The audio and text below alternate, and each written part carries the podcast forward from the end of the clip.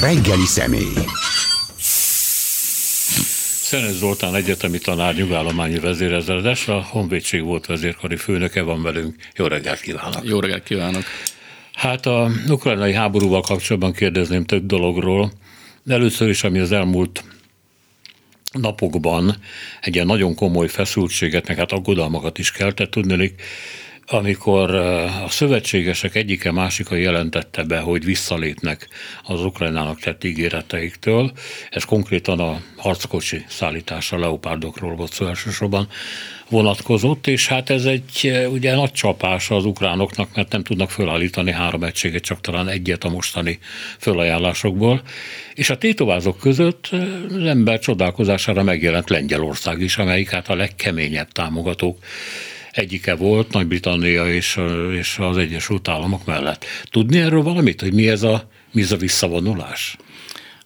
Több ország visszalépült, eredetileg ugye ez a ez a csoport, amit a németek szerveztek, az 12 országot ölelt föl, most olyan 6 vagy 7 van több ország részéről. Egyrészt ugye, hogy nincsenek jó állapotban, tehát javítani kellene, de javító kapacitásai Németországnak lekötöttek ugye a Rheinmetall és egyéb más hadipari cégek.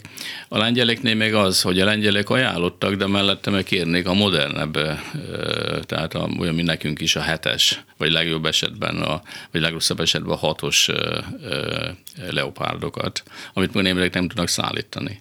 Akkor ugye azt mondták, hogy rendben van, adjuk, de akkor az amerikaiak adjanak amerikai Abrams harckocsikat. Tehát igazából a lengyelek arra törekszenek, hogy a, a meglévő, ugye ők növelni akarják a hadsereget, el akarnak menni 300 ezer főig, és 5%-os GDP növekedést céloztak meg a, a 2025-ig, és több száz harckocsit és gyalogsági harcjárművet rendelnek Dél-Koreából, mert ugye az európai és az amerikai ripa nem képes kielégíteni. És ahogy én látom, amikor ezekkel sakkoznak, akkor igazából mindig azt szeretnék, hogy darabszám azért, vagy a mennyiség maradjon, és akkor modernebbet bevonni. Ugye most meglátjuk, mert most fellángolt egy újabb nagy vita itt, ugye most zajlik, a, hogy most talán most fejeződött be a Müncheni Biztonságpolitikai Konferencia, ahol egyre erőteljesebben, most már nem is a harckocsi a fő téma, megint a vadászrepülőgépek, az F-16-os, és ott a, az ukrán külügyminiszter azt mondta, hogy ahogyan érzi a vitát, előbb-utóbb az ukránoknak adnak vadászrepülőgépeket is a, a nyugatiak, és ugye ott nagyon sok, ugye több mint 40 miniszterelnök, államfő, védelminiszter, külügyminiszter vett részt. Igaz, az oroszok irának nem voltak, de kínaiak voltak, tárgyalt is a kínai és a, az amerikai külügyminiszter.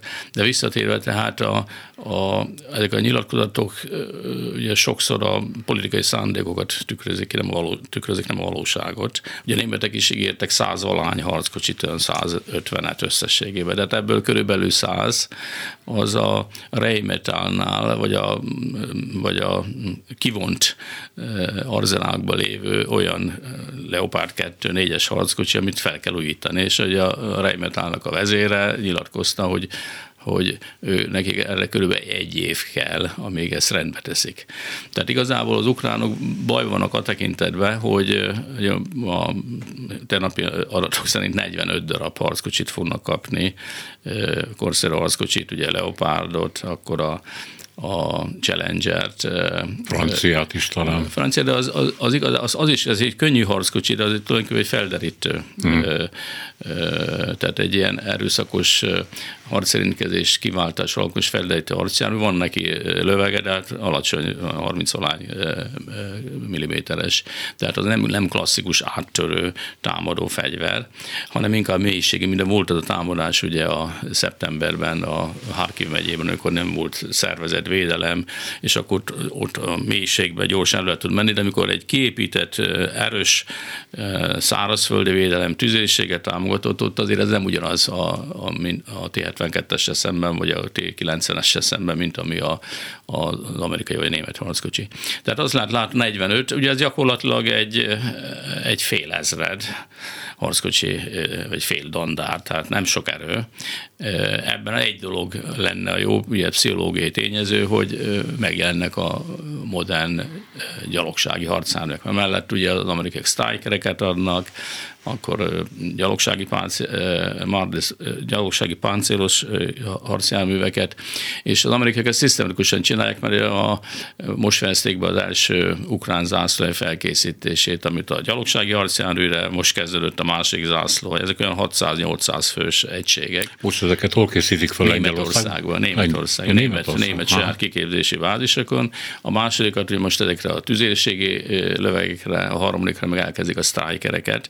Tehát az amerikai részre azért látható, de ők is, amit ígértek harckocsikat, az is csak, hát nem tudom mikor lesz, hát körülbelül fél év, egy év, tehát nagyon sokáig tart, mert ugye a export változatot fogják odaadni, mert nincs benne ez a rétegezett védelmi páncél, amit ugye nem akarnak, hogy az oroszok, ha véletlen kilőnek egy harckocsit, megszerezzék a titkot. Tehát gyakorlatilag a, a, a fegyvereknek a, a, a szállítása az lassú, minden politikai viták vannak. Németország most éppen ma reggel néztem, hogy a Németországban is a három koalíciós párton belül is vannak mindig szélsőségesek, amelyek nem értenek egyet a, a fő irányvonallal. Ugye bejelentette a kancellár, hogy a 2%-ot, a Németország a GDP 2%-át vélemre biztosítani fogja, és most mind a három párban vannak olyanok, akik hangot adnak annak, hogy mégse kellene, és nem értenek egyet az irányvonallal. Tehát valahol mindent belép a, a belpolitika, meg belép a maga a realitás. Mert ugye a harckocsikon kívül nagy probléma az ukránoknak lőszerellátás. Ugye nem véletlenül nem régen a NATO védelmi miniszterülésen ezzel foglalkoztak, de ugye ez megint nagyon sok idő kell, mert az európai lőszer vagy egyetlen hadipari képesség, azok a béke időszaki utánpótlás célozták meg, nem pedig egy, egy háborús hadviselést, vagy a alacsony intenzitású hadműleteket, ahol kevés ilyen típusú, Afganisztánban hiába voltak nagy erők, kim voltak ugye a, a német leopárdok is, hát néhány három-négy esetről tudunk, amikor harctevékenység volt, tehát nem volt fogyás.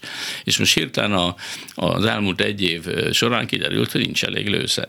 És a, az ukránoknak ugye az igazi problémája, hogy azért kell az, az új technológia, mert ez az esélyük, hogy technológia, magasabb technológia le tudják győzni az oroszokat. Mert az oroszoknál mozgósítás ugye már eltérő számok vannak, de azért elindult, látszik a, ugye gyakorlatilag január közepétől, ugye a Szoledár elfoglalása után egy ilyen hát egy ilyen aktív harcászati támadó harcot folytatnak, amely nem nagy, nem, nem kecsegtet nagy áttöréssel, de lényeg az, hogy területeket foglalnak el, falukat foglalnak el, városokat. Ugye Bakmut most nagy veszélyben van, hogy bekerítik és elfoglalják. Aztán eh, eh, Svatove, eh, ahol szintén most ugye jól állnak az oroszok, és ugye az összesített adatok már folyamatosan lehet látni, nézzük a térképeket, ugye fönn a Luhansk megye, Donetsk megye és Zaporozsia, hogy körülbelül egy százalékot területileg foglaltak vissza, ugye lehet nekik 20 25%-ok volt, és visszament 18 az ukrán offenzív, illetve a déli teletek ürítése miatt, de hatalmas veszteségekkel, mert a, a tavaly őszi mozgósított állományjal kiegészített, feltöltött erők, azok, meg a felszerelés hiány, meg a kiképzettség, vezetés, nagyon sok fiatal tiszta, most olvastam, hogy több mint 1700 orosz tiszt halt meg ebben az elmúlt egy évben. Tehát igazából ezek ugye halmozottan rátevődnek, és nem nagyon lehet látni, hogy milyen tavaszi nagy támadó hadművelet lesz. Szóval az első kérdésre összefoglalva, nem arról van szó, hogy hogy az orosz fenyegetésekre, mert kb. 7 vagy 8 országot fenyegetett meg Moszkva, NATO országokat, hogy csapással sújtja őket, többek között Franciaországot, eh, hogy ezeknek most hirtelen megijedtek volna, hanem hogy rá kellett jönniük, hogy nem képesek teljesíteni. Szerintem nem, nem erről van szó, hogy a francia elnök nagyon harcos beszédet tartott. Igen, és mondta, reagált Moszkva, igen. igen azt mondta, hogy igen, nem az a cél, hogy, hogy megsemmisítsék Oroszországot, hanem meggyengítsék. Tulajdonképpen ez az amerikai álláspont, amit tavaly április óta tudunk, amikor a Austin védelmi miniszter ezt csak úgy bejelentette egyszer Kievbe. Tehát a meggyengítés a fő cél, de az oroszok fenyegetőznek mindenütt. A briteknél ugye titkosszolgálati módszerekkel, hogy belső támadások, robbantások, szabotás cselekmény. Ugye most az igazi veszély Moldova, ott is ugye próbálják egy ilyen orosz barát rezsimet újra létrehozni, vagy megerősíteni. Ugye holnap mond Putyin egy beszédet a szövetségi gyűlésen, ugye ez lesz a, egy ilyen majd beszéd, azt várják, hogy valami újdonság lesz. Az egyik újdonság lehet, amit ugye már ugye egy év ezelőtt is jelentette, hogy elismerik a Luhanszki és a Donetszki népköztársaságot önálló entitásnak, és most az a gondolkodás vagy vélelmezés van, hogy esetleg a, a, a transznisztriai köztársaságot is elismeri, vagy vagy kitalál valamit. Tehát várják, hogy valamit mond. Ugye, hát muszáj valami diadalmasat bejelenteni. Valami, igen. Tehát ezért lenne jó, hogy az orosz szempontból, hogy Bakmutot elfoglalnák, az egy sikerként lehetne értékelni.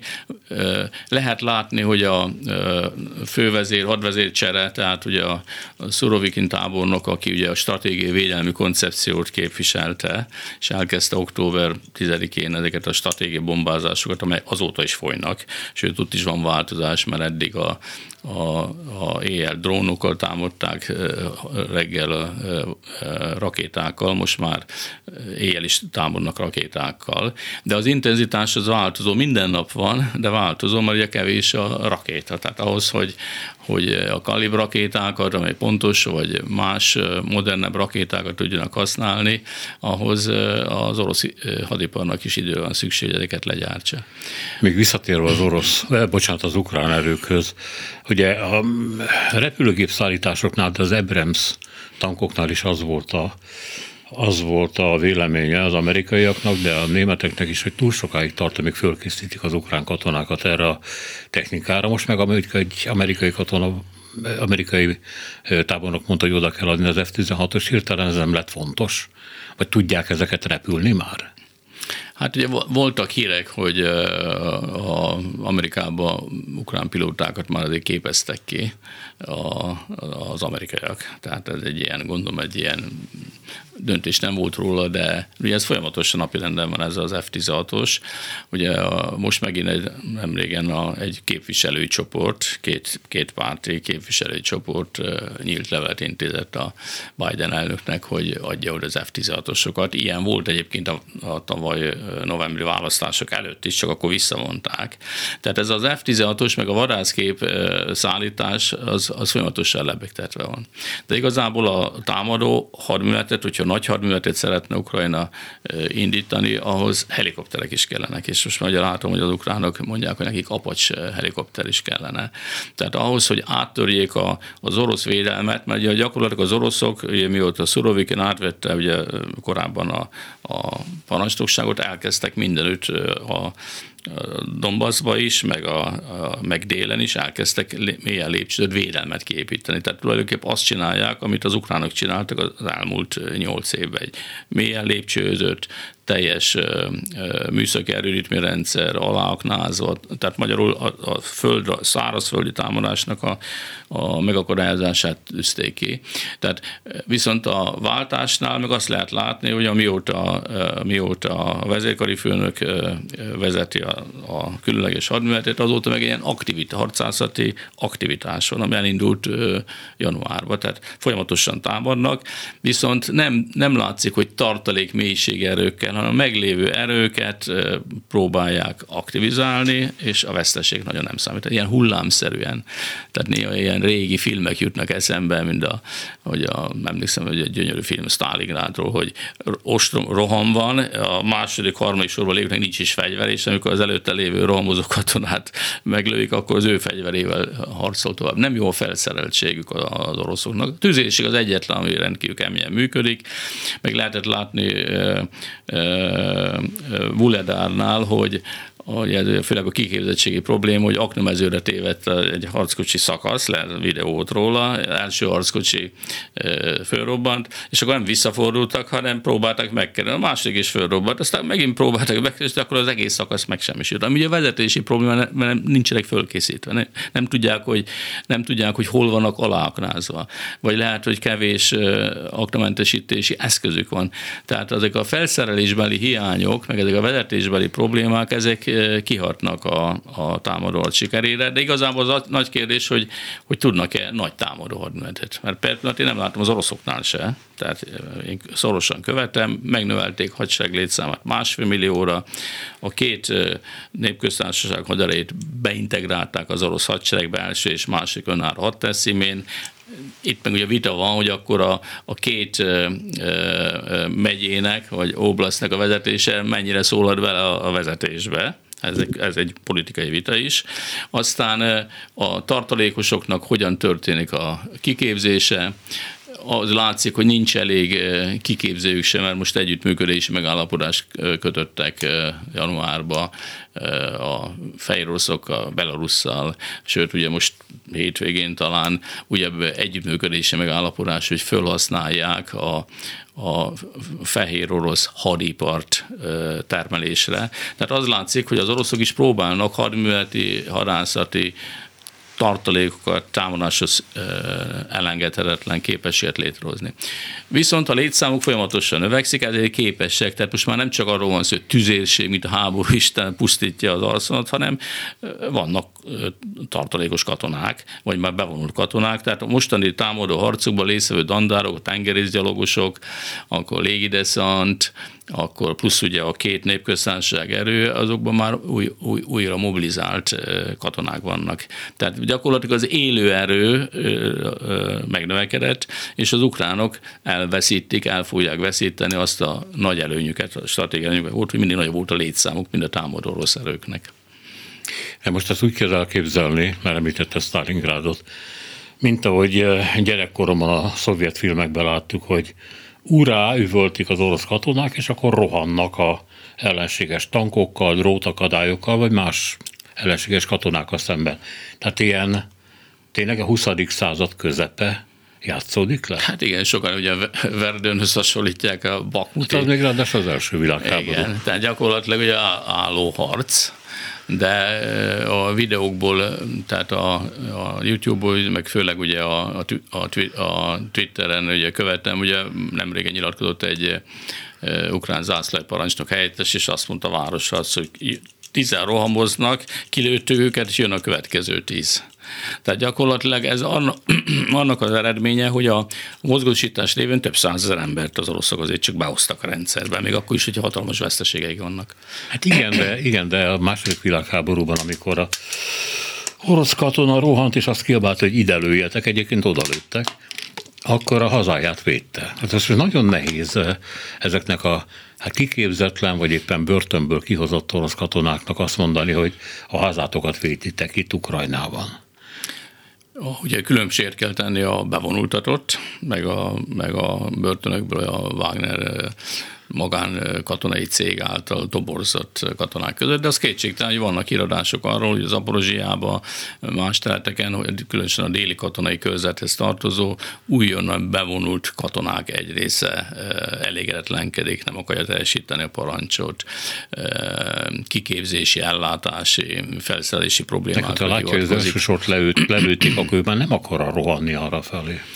Tehát ilyen a, a, a fegyelemmel, meg a morállal problémák vannak. Az ukránoknak ez nagy előnye, ők a hazájukat védik, tehát a morál magas, az oroszoknál nem.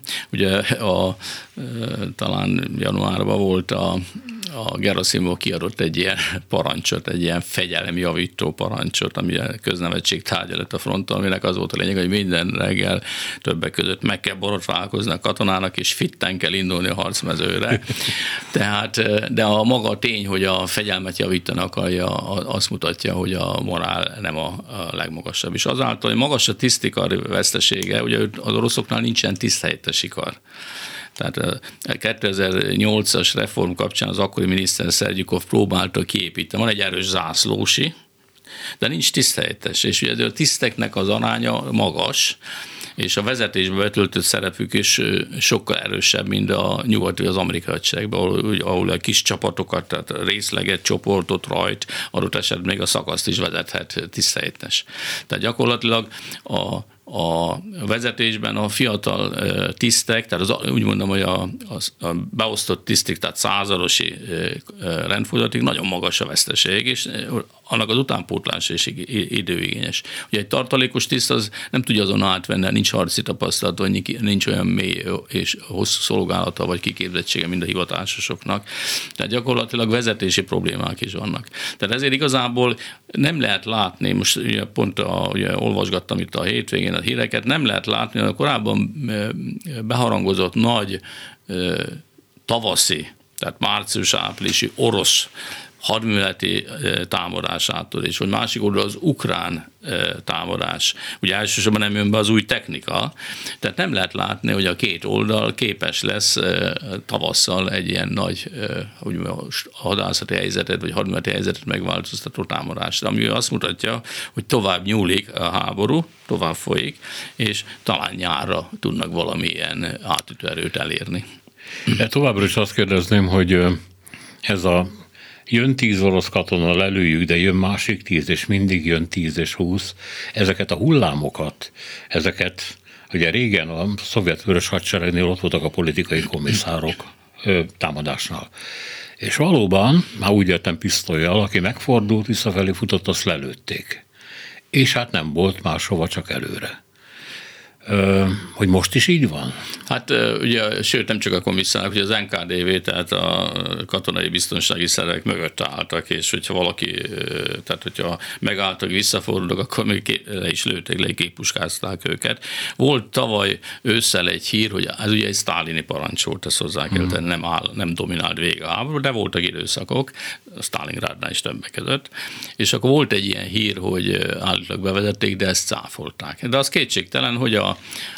a bármilyen fegyelmvédséget, vagy, vagy árulásszerű, nem aktív, az, azt megtorolják, és ugye börtön, bírósági eljárás, stb. Tehát a fegyelem az erős, mert másképp nem tudják fenntartani ezt a... Meg a gondom ugyanúgy osztják, mint régen a 100 g vodka, tehát a 100 g vodkát lelkesíteni a, a katonákat roham előtt. Vagy ítatják őket? Nem tudom, ez csak most Igen. az ellátási rendszer. Hát az első világháborúban állítólag mindenki részeg volt, minden katona, hát, tehát ez nem volt újdonság. Oroszoknál is nálunk, én kint tanultam, az része volt az ellátási, ellátási természetben ellátási rendszernek a, a, vodka. a vodka. 100, 100 gram, tehát egy deci vodka. Tehát ezek a módszerek megvannak, de az igazi probléma ott van, hogy, hogy a, hiába mozgósítanak, ugye most mondták, hogy januárban is lesz mozgósítás, aztán jön tavasszal a sorkatonai mozgósítása, tehát a normális bevonultatás, nem is mozgósítás, bevonultatás. Tehát növekszik a létszám. Ebből nem látszik, hogy gyorsan támadóképes ukrán védelmet áttörő, a Donbassi védelmet áttörő csoportosítás lesz, de az kétségtelen, hogy a élőerő hiányuk az megszűnik. Mert ugye ezt nem szabad elfelejteni, amikor elkezdték a, háborút, ugye 200 ezer mínusz orosz katona tört be Ukrajnába, ekkora volt az ukrán hadsereg létszám, és akkor már volt a háború előtt, már volt akik 450 ezer rendszerbeállított tartalékosuk, akik nagyon hősesen harcoltak az első napokban többek között Kiev és más területeken is. Azóta az ukránok ugye folyamatosan az első naptól kezdve mobilizálnak, de a mozgósításnak a határa ezek végesek, mert ugye közben a, a, a veszteségek vannak, nagyon sok ember elmegy, tehát igazából élőerő szempontjából gyengül, csak úgy tudja kompenzálni az orosz létszám fölényt, hogyha modernebb technikája van. van. Ez meg látszik most az elmúlt fél évben, júliustól kezdve, ugye a statisztik adatok, hogy hiába mondjuk 5000 lőnek naponta az ukránok tüzérség, és mondjuk 20 ezeret az oroszok, ha megnézzük, hogy mekkora, ez, mekkora veszteségeket okoznak egymásnak, ugye át leszámítva a hajókat, meg esetleg a, talán a repülőgépeket, még minden más kategóriában az ukránok háromszor, négyszer több veszteséget okoztak a orosz haditechnikában, mint az oroszok az ukránoknak, mert jobb technikájuk van, pont, nagy, pontosabb lőszerek, nagyobb hatótávolságú rakéták, stb. Tehát mindenképpen a nyugatnak azt akarja, hogy az eredeti politikai célok teljesüljenek, az ukránokat modern technikai eszközökkel el kell látni.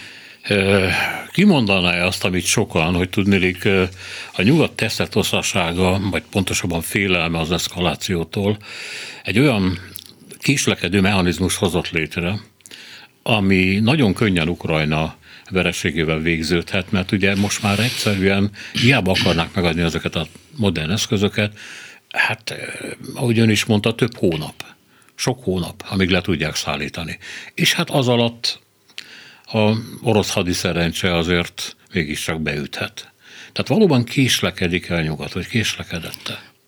Hát ez mai szemben mondjuk, hogy mondjuk, azt mondjuk, hogy késlekedett, de az elfelejtsük el, hogy mondjuk vegyük a németeket, hogy sisakkal indultak, és most pedig már harckocsikat küldenek, és eltelt egy év. Jó, hát uzsonna csomaggal indulunk, és aztán most ott tartunk a izé. De ez azért, mert ez, ez pszichológia.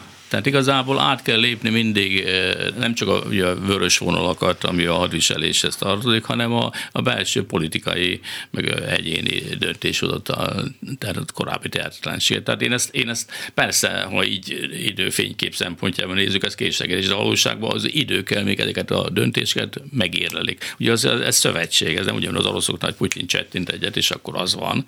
Itt arról van szó, hogy szuverén országok eh, nem véletlen döntenek, nem véletlen véletlen, hogy a NATO fegyverszállításra vonatkozó kötelezettséget nem hozott hanem azt mondta, hogy támogatjuk Ukrajnát, és lehet szállítani. És minden ország maga dönti el, hogy szállít fegyvert, vagy nem.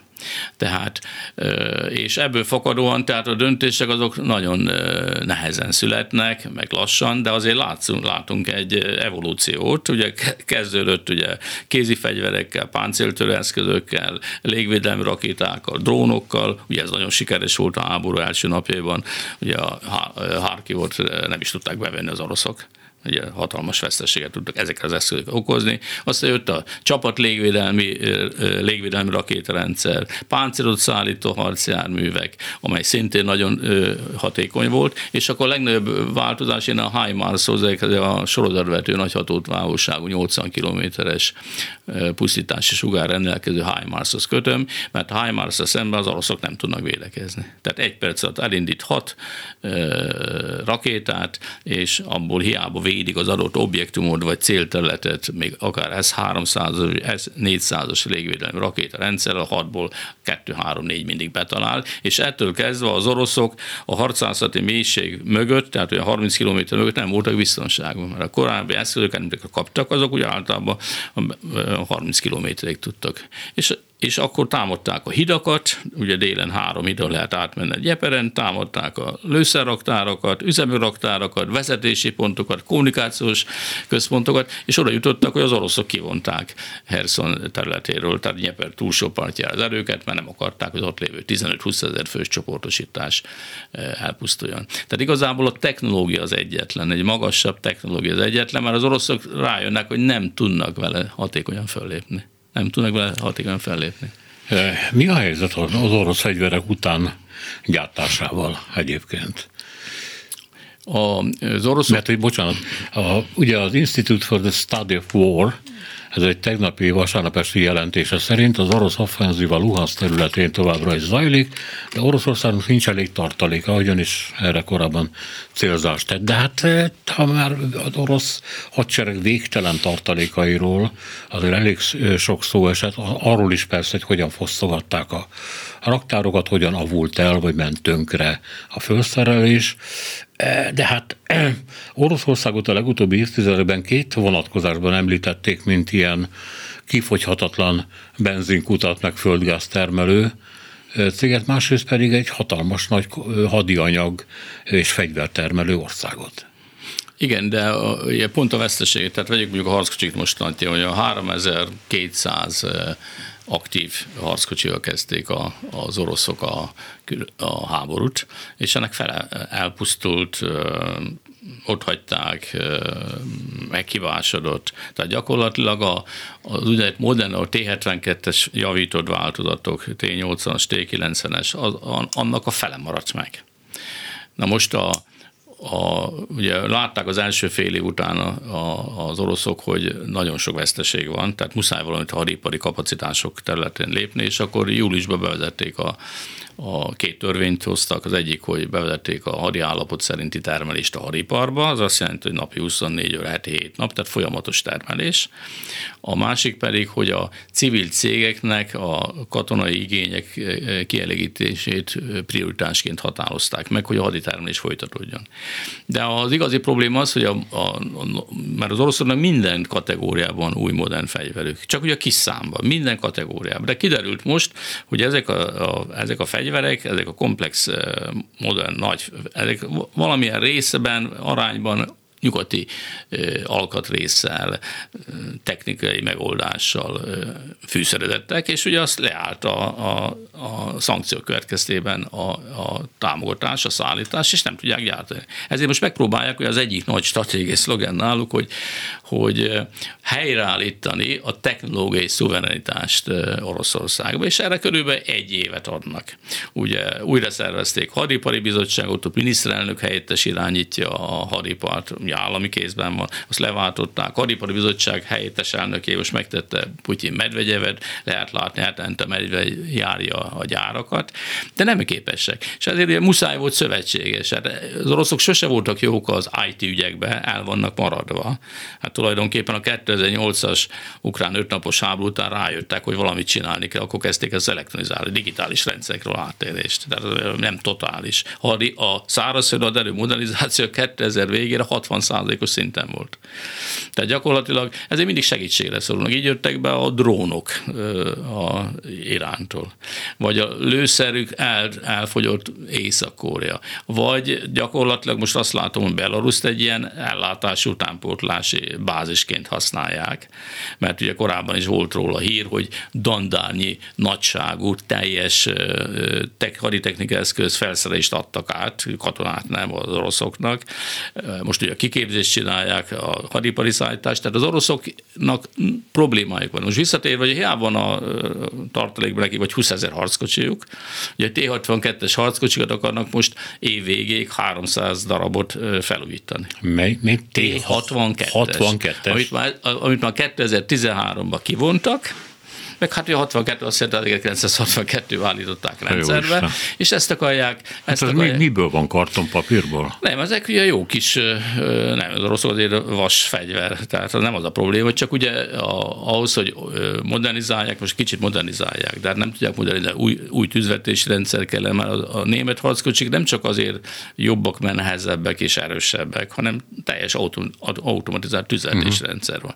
Meg ugye nem, a harckocsi nem egyedül vívja a harcot, mint régen, kinézet, hanem mindenféle információt kap a Jó, tehát ez a T-62-es olyan, mint autóban a Moszkvics volt, ugye? Igen, Vagy igen. az Aporozsec, aminek a hátuljában ott volt a kájha. Igen. Hogy meleg legyen igen. a kocsiban. Tehát magyarul nem, mert ugye az Armata, már most volt róla hogy vitték, hogy ez egy ötödik generációs harckocsi, de hát kiderült, hogy, hogy nem tudják gyártani, már svéd Volvo gyárt vitte neki a... De ez le is állt a vörös téren egyszer, igen. Hát jó, de az, igen, az első század volt egy, de azt mondták csak azért, hogy gyakorolják a, fő, a megállás. főpróbán, nem a megállás, hanem a kiürítését a meghívásodott járművek a Vöröstérről.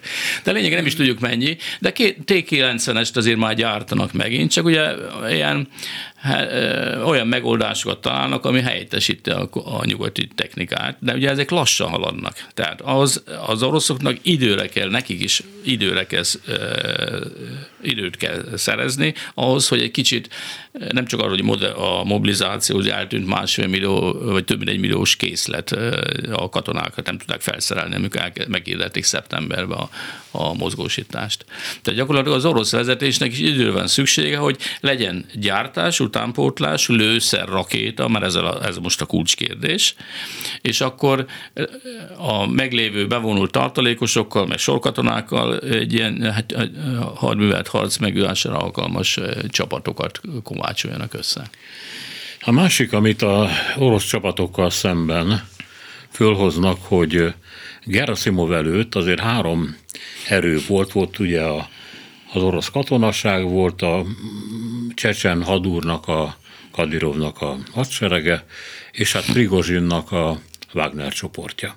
De most utóbbi kettő nem fogadta el a orosz hadvezetésnek a parancsait, hanem így külön harcolgattak, ahogy ők ezt gondolták.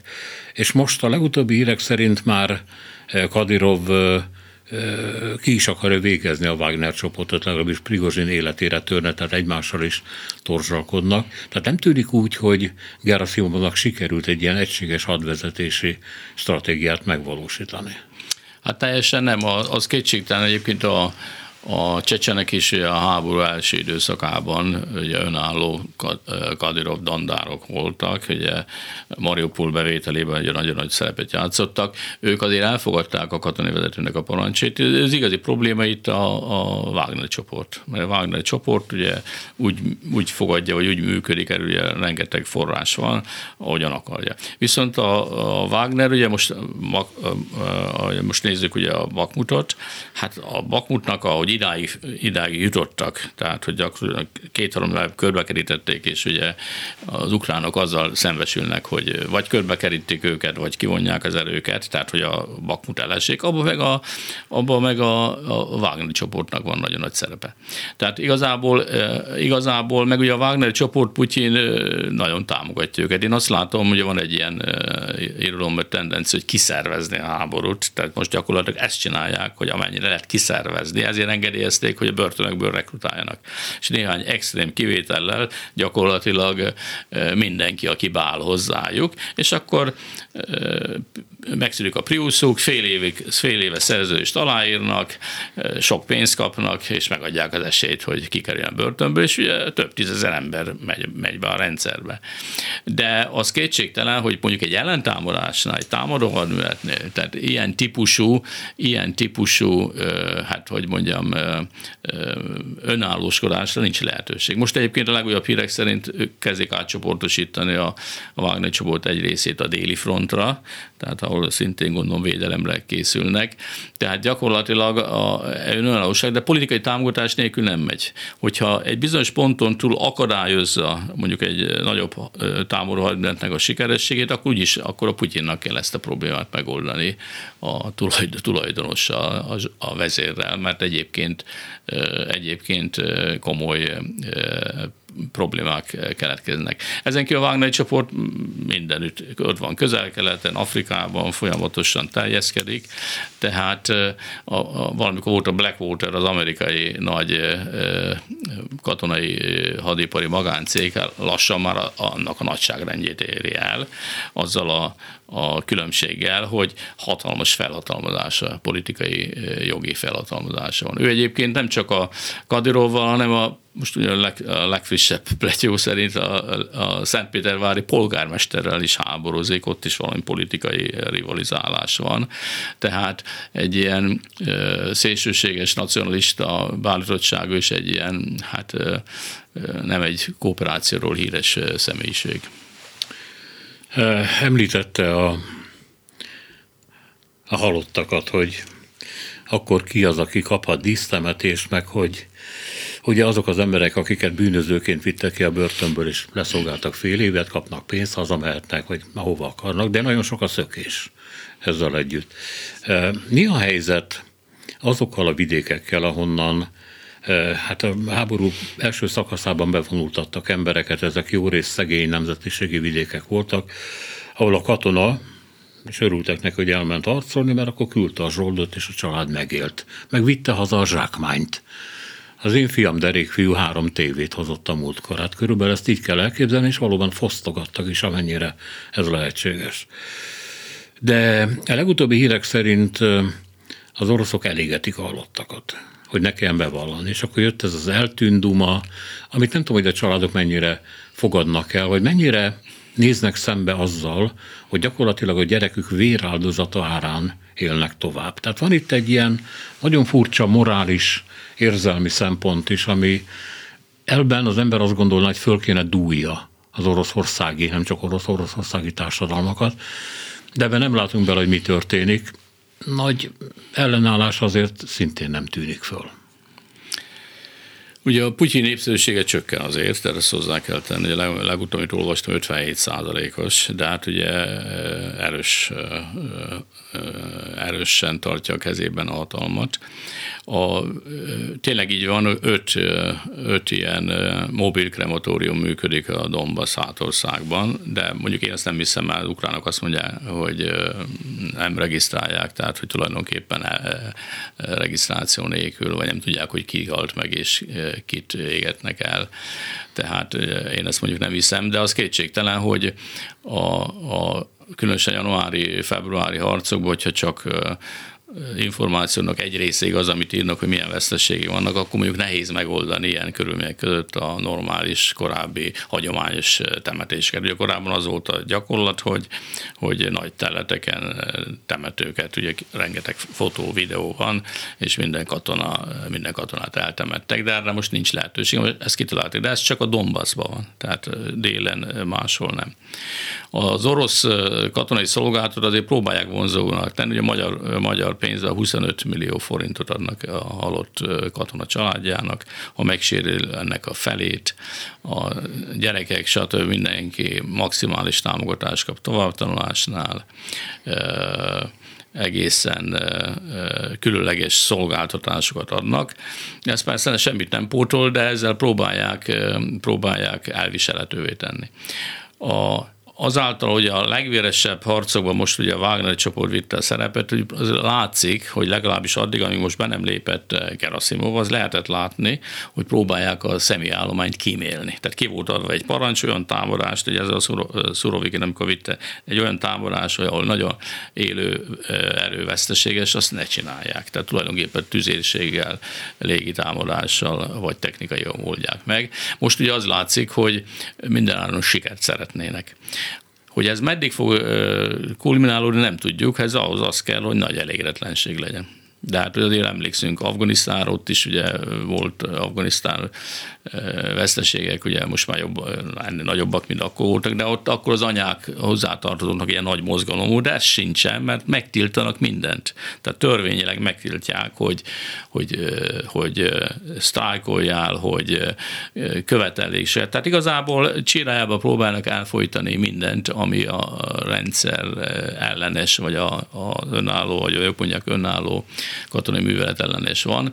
Tehát ez attól függ, hogy, hogy meddig bírja a közvélemény. A, azáltal, hogy a, megszavazták, tehát elfogadták, hogy a két népköztársaság és a két déli e, megye Oroszország része lett, ugye most már 85 talán entitása van, ezáltal tulajdonképpen ez is úgy van beállítva, hogy honvédő háború, még akkor is, hogyha a, a erőszakkal mozgósított katonák nem így érzik. Meg most úgy van beállítva, hogy az egész nyugat ellen, meg NATO ellen mindenkit ellen küzdünk, mert meg akarnak bennünket, mert nem akarják elfogadni az önálló nagy orosz szuverén hatalmat, és ugye az egész nyugati világ összeesküdött ellenünk. És hogyha nagyobb képben nézzük, igazából a, vannak azért szövetségesek, nemzetközileg. Ugye most Kína kapcsán ugye az amerikaiak Kínát figyelmeztették, hogy mert ugye vannak hírek arra, hogy adnak drónokat, ez a DJI cég, amely harmadik körülmények között teszteli a, a drónjaikat. Vannak hírek arról, hogy ruházat, felszerelést, ami ugye nem, nem katonai, tehát nem támadó kinetikus. Nem az, amit az angolok vannak mondanak, ugye? Tehát nem, nem kinetikus eszköz. Igen. Tehát meg hát gazdaságilag is ugye a szankciók ugye hatnak, de ugye most megint a legújabb a tizedik csomagban benne vannak azok a szankciók is, amelyek a, hadipari termeléshez szükséges alkatrészeket, kiegészítő berendezéseket tiltják meg. Csak hát ugye ki, mindent ki lehet játszani. Ugye a fekete piac, meg a hálózatok, vagy a cégek közötti kereskedelmi hálózatok átláthatók, tehát mindent ki lehet játszani, tehát nem annyira gyors. Tehát a, ahhoz, hogy a, az orosz, oroszországi belső helyzet, politikai helyzet, tehát Putyin ellenes helyzet eszkalálódjon, vagy, vagy rosszabb legyen, ahhoz, ahhoz nagyon komoly veszteséget kellene Oroszországnak elszenvedni, ami egyelőre azért nem látható. Jövőre meg úgyis lesznek választások, és akkor ki fog derülni, hogy, hogy Putyinnak a népszerűsége elegendő ahhoz, hogy tovább folytassa. Hány választást csalt már el? Hát, de lesznek, választások lesznek és valószínűleg nem is lesznek ott, mint a korábban több ezer, több ezer ebeszes ellenőr szokott részt venni a választásban, hát de most. most szerintem most ez nem lesz. Ez nem lesz. Belorusszia még. Az ember minden pillanatban várja azt, hogy Belorussziát beléptetik a háborúba, de az egyetlen, amit Lukasenko eddig el tudott kerülni, semmit nem tudott elkerülni, gyakorlatilag az ország a katonai megszállás alá került a a hadianyag gyárai orosz célokat szolgálnak, a felvonulási terület az oroszoké, a kitelepített kórházak az oroszoké, a belorusz hadsereg itt ilyen eh, hogy mondjam, csak alázatosan pöfögő segédmotorként viselkedik ebben a szituációban, de a háborúban nem szállt be. Ezt sikerül föntartani a, a belorusz elnöknek?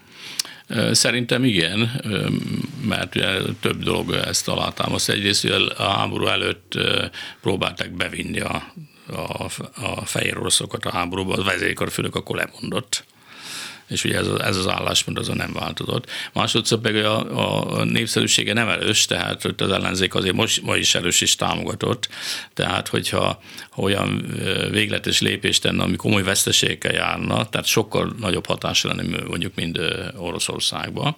Meg a harmadik, ugye ez egy államszövetség, tehát Belarus-Orosz államszövetség, és azt lehet látni, hogy legutóbb megint Moszkvában volt a az elnök. Tehát lehet látni, hogy rendszeresen, személyesen Putyinnal talál, találkozik a, a, a fehér, orosz elnök, és megállapodnak dolgokba. Hát tulajdonképpen egy ilyen hátországi bázis. Létrehoztak ugye egy, most már kb. 9000 fős egy közös közös belarusz-orosz erőt, ami ott állomásozik Fehér Oroszországban, az ugye az úgynevezett fenyegetés, NATO fenyegetés ellen. Ugye kiléptették korábban a belarusz ugye megszűnt atomfegyvermentes üvezet, kiléptek ebből a megállapodásból, tehát militarizálódik az ország, de szerintem addig, nem, addig a pontig nem tud eljutni, hogy, hogy aktívan élő erővel, katonákkal részt vegyen, mert az, az ugye komoly, komoly veszélyt jelent a, az elnöki hatalma. Na de ha van egy ilyen közös dandár mondjuk, annak a parancsnoka biztos orosz? Ö, a ködös, ugye általában ezek, ezek úgy szokott lenni, hogy, hogy helyi, mindig a helyi. Tehát én úgy tudom, hogy most is fehér igen. orosz, igen, helyettese az orosz.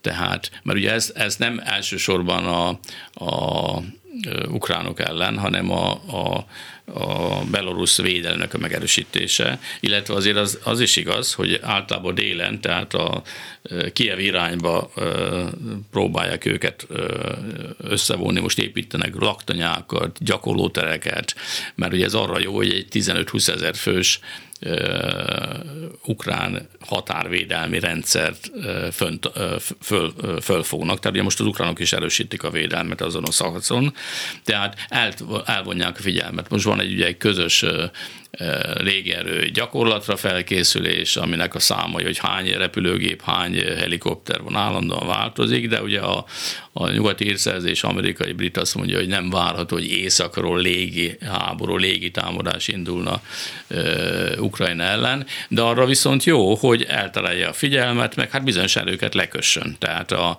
hogyha az ellen támadó hadműveletre készül Ukrajna, azért ugye hadosztály, hat test nagysága erőkre van a szüksége. Egyébként ott is önkéntes mobilizáció is van az ukránoknál. Tehát visszatérve a Ferroszországot, úgy látom, hogy egy tulajdonképpen egy nagy támogató háttér, logisztikai ellátó bázisként használja Oroszország, és amire leginkább szüksége van, azt megpróbálják biztosítani, vagy megpróbálnak segítséget nyújtani. Ami még elterjedt a sajtóban az az, hogy hogy amerikaiak figyelmeztetik az ukránokat, hogy igyekezzenek győzni gyorsan, mert nem biztos, hogy a mostani támogatási szintet fönn tudják tartani.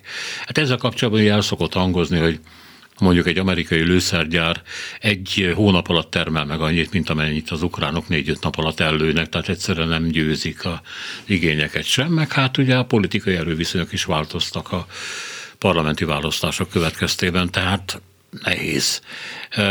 De ez a háború, ahogy ön is megállapította ebben a beszélgetésben, el fog húzódni, hogyha túlságosan kiegyensúlyozottak a, a a haderő képtelenségek, tehát hogy mind a ketten gyakorlatilag korlátozva vannak a saját hiányaik által, hogy akkor, ha a nyugat gyorsan be akarja fejezni, akkor nagyon-nagyon keményen el kell látni a nagyon korszerű fegyverekkel Ukrajnát. Van erre politikai akarat? Hát az amerikaiaknál már döntés van arról, hogy az elkövetkezendő két évben meg ötszörözik a, a tüzérségi lőszerek, rakétáknak a gyártását. De ugye ez is két év, tehát azért idő. A NATO most eldöntötte, hogy a lőszereket, első a tüzési lőszerek egy ilyen úgynevezett koalíciót hoz létre, tehát azon az országok, amelyek részt vesznek, és akkor, a, ahogyan olvasom a híreket, valószínűleg ilyen EU, van ez a béke alap, EU finanszírozással próbálják a kapacitás növelést elérni. De ez is ugye azt mondják, hogy hát körülbelül 3-6 hónap, aminek ennek eredményei vannak. Tehát gyakorlatilag az ukránok azért vannak nehéz helyzetben, mert, mert így van, tehát ugye fogy az erő, tehát az fogy, a modern technológiát olyan, mint a HIMARS-ok, olyan technológiát adnak, amivel képesek lennek, hogy azért kellett volna nagyon fontos, hogy ők 300 harckocsit kértek, mert egyébként jelenleg a fronton olyan 1100 vagy 1200 orosz harckocsi és 600 ukrán van, tehát igazából fölényük van az oroszoknak. De hogy egy modern harckocsi harosztályjal, vagy gépesített harckocsi és gyalogsági harcjármű gépesített harosztályjal képesek lennek áttörni a védelmet, és valami hasonló sikert elérni, mint ami volt ugye a laza védelemmel szemben Harkiv megyében szeptemberben, amikor egy ilyen Bács kiskú megye nagyságú területet visszafoglaltak, ami ugye látványos volt, ami ugye egyértelműen lehet látni, hogy, hogy fölényük volt. De ugye ehhez ez már látszik, hogy, hogy ez nem lesz. Tehát az a 45 darab erre nem lesz alkalmas, amit most per pillanat biztosnak mondanak az ukránok március végére. Tehát az azt jelenti, hogy így van, mind a két haderő szembefeszül, és mennek ezek a állásháborús vagy harcára szintű mozgások és, és, és veszteségek, mert ugye támadásokat, támadásoknál mindig ugye komoly veszteség vannak. A, ezért gondolom azt, hogy és ugye a, a Müncheni Biztonságpolitikai Konferencián ott a politikai beszédek azt mutatják, hogy tovább lép a nyugat, és varázsgépek is napirendre kerülnek. Jelenleg ugye a lengyelek, meg a szlovákok adnának még 29-es varázsgépeket is, de ugye a, a, helyzet megint az kell, hogy azért a közösség, nagy, nagy játékosok Egyesült Államok is támogassa a szlovákok meg mellette még pénzt is szeretnének fel kell újítani, tehát igazából ezek problémásak. És mindig, amikor a régi technikát ajánlják föl, tehát meglévők, mint a spanyolok, hogy küldjük a, a, küldjük a német harckocsikat, de előtte fel kell újítani, azzal mindig az a probléma, hogy időigényes. Ezzel párhuzamosan elkezdték ugye a, a nyugati harcki, a harckocsik javítási kapacitását is létrehozni, mert az meg Lengyelországban lesz, hogy tudjanak, tudják a leókat javítani. De most elképzeljük, hogy megsérül a harcjármű, kivontatják, hátraszállítják, visszaviszik, ez ugyanaz, mint a, német, a németeknél a, a, a tábori tüzér eszközök, amiket Lengyelországon keresztül talán Litvániába szállítják, és ott javítják meg őket. Tehát ez mind nagyon-nagyon időgényes. Tehát ebből fakadóan, tehát a háború az elhúzódik, ugye optimista vélemény kevés van, talán eh, Johnson volt miniszterelnök, azt mondta, hogy 2023 az a győzelem hm. éve lesz, de ezen kívül más optimista vélemény nincsen. Tehát eh, azzal kell számolni, hogy ugye van erre történet példa, mint a krími háború még három évig tartott, ugye 170 évvel ezelőtt körülbelül kezdődött, hát gyakorlatilag egy elhúzódó háború, ha csak nem lesz valami politikai tárgyalásos kényszer megoldás, de a kérdés az, hogy akkor húzzák meg a határokat. Köszönöm szépen, hogy itt volt nálunk. Szenez Zoltán egyetemi tanár, vezérezredes, a Honvédség volt vezérkari főnöke, volt egy 9 és 10 óra között. Csorba László Simon Erika, Zsidai Péter, Herskovics Eszter és Szénási Sándor köszöni ma reggeli figyelmüket. Minden jót!